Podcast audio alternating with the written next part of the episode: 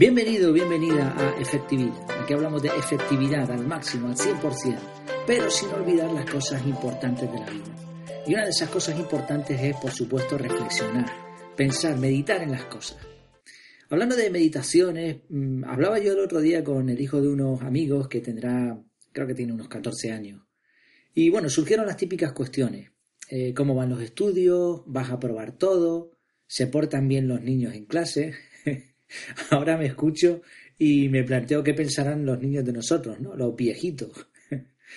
Bueno, el caso es que cuando interactúas con un joven que todavía no es adulto y a ti ya se te está olvidando tu etapa estudiantil, sientes la necesidad de saber cómo van las cosas por los institutos de ahora. No sé si en un arrebato de nostalgia o más bien para verificar que las cosas de antes funcionaban mejor. El caso es que hubo algo que me llamó la atención. Empezamos a hablar de los deportes, a este muchacho le gusta más el básquet que el fútbol y está en un equipillo que juega en los recreos y descansos. Esto es típico de todos los chavales en, en toda la historia de los institutos y colegios. Pero lo curioso es que el joven se quejaba de que casi no había gente para jugar, que todo el mundo buscaba estar sentado.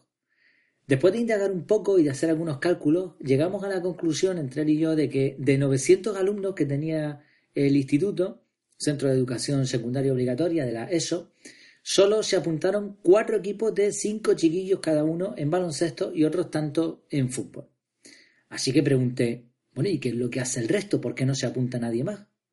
La respuesta sencilla y directa, como suelen hacer los, los jóvenes, los niños, me dijo, como tienen móvil, otros por vaguitis y otros por vergüenza. Bueno, pues vamos a hablar de los tres puntos. Como tienen móvil, más allá de la necesidad de que un chaval disponga o no de un teléfono y de que use más o menos su smartphone en su tiempo de descanso, lo que no creo que sea normal es que la tecnología te prive de participar con los demás en actividades sanas. Y lo mismo los adultos, quedarse una tarde en casa en vez de salir a pasear simplemente por estar mirando algún aparato no parece lo más provechoso.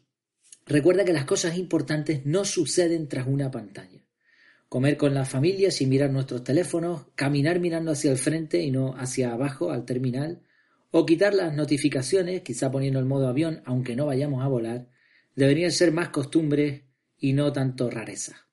Había una frase anónima, como de una persona mayor, ¿no? que hablaba a los, a los pequeños y decía, cuando tenía vuestra edad, la gente era inteligente y los móviles tontos, no al revés.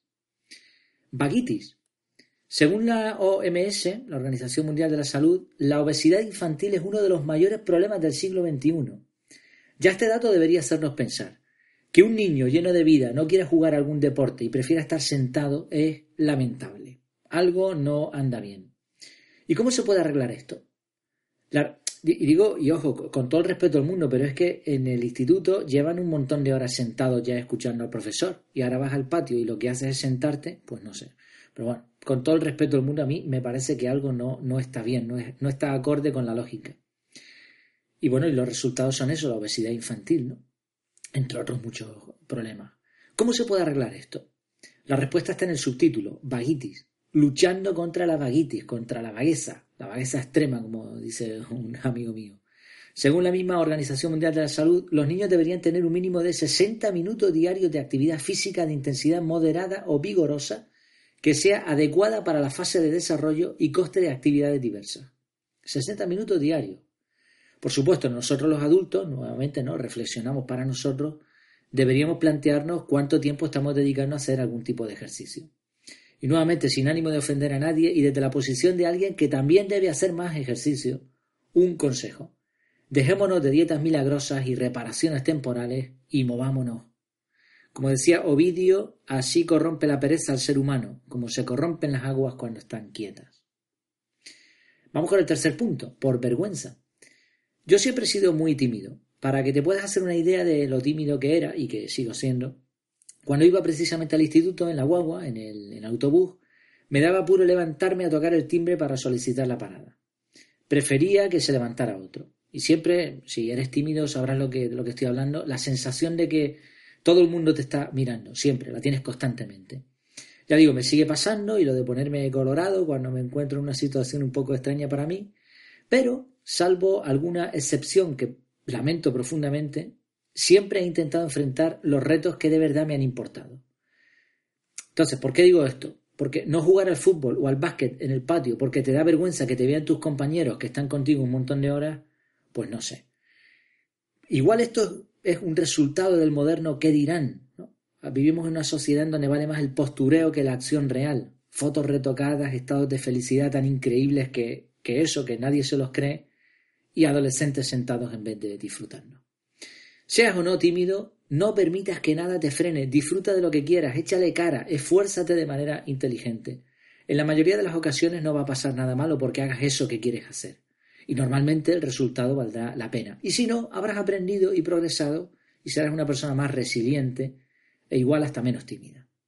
Por supuesto, hay límites morales y éticos. Aquí no se trata de ir molestando y fastidiando a los demás, ni tampoco de ser un temerario.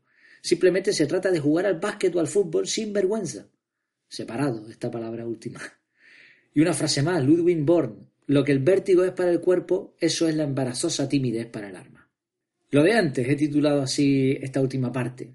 Eh, bueno, desconozco si el problema que me comentaba este muchacho está generalizado. Mucho me temo que sí. Pero no he hecho un estudio profundo.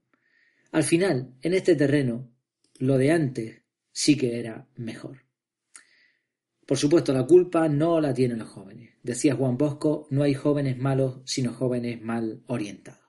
Ahí queda esa reflexión. Una última cosa, ayuda a efectividad a este canal, a este podcast o la página web. En efectividad.es tienes un montón de, contenidos más. Los lunes nos dedicamos un poco a cosas ya más técnicas, no, no, solo estas reflexiones que, que tenemos de martes a viernes. Estamos en diferentes canales y, bueno, la idea es que este contenido te sea útil a ti y a otras personas. Así comparte, comenta, si no estás de acuerdo también no hay problema. Y ya sabes que vendrían muy bien esas estrellitas de iTunes que hacen pues que este contenido sea, sea accesible a muchas personas más. ¿no? Pues nada, me despido. Hasta la próxima, hasta que nos veamos de nuevo, virtualmente, claro está. Que lo pases muy bien.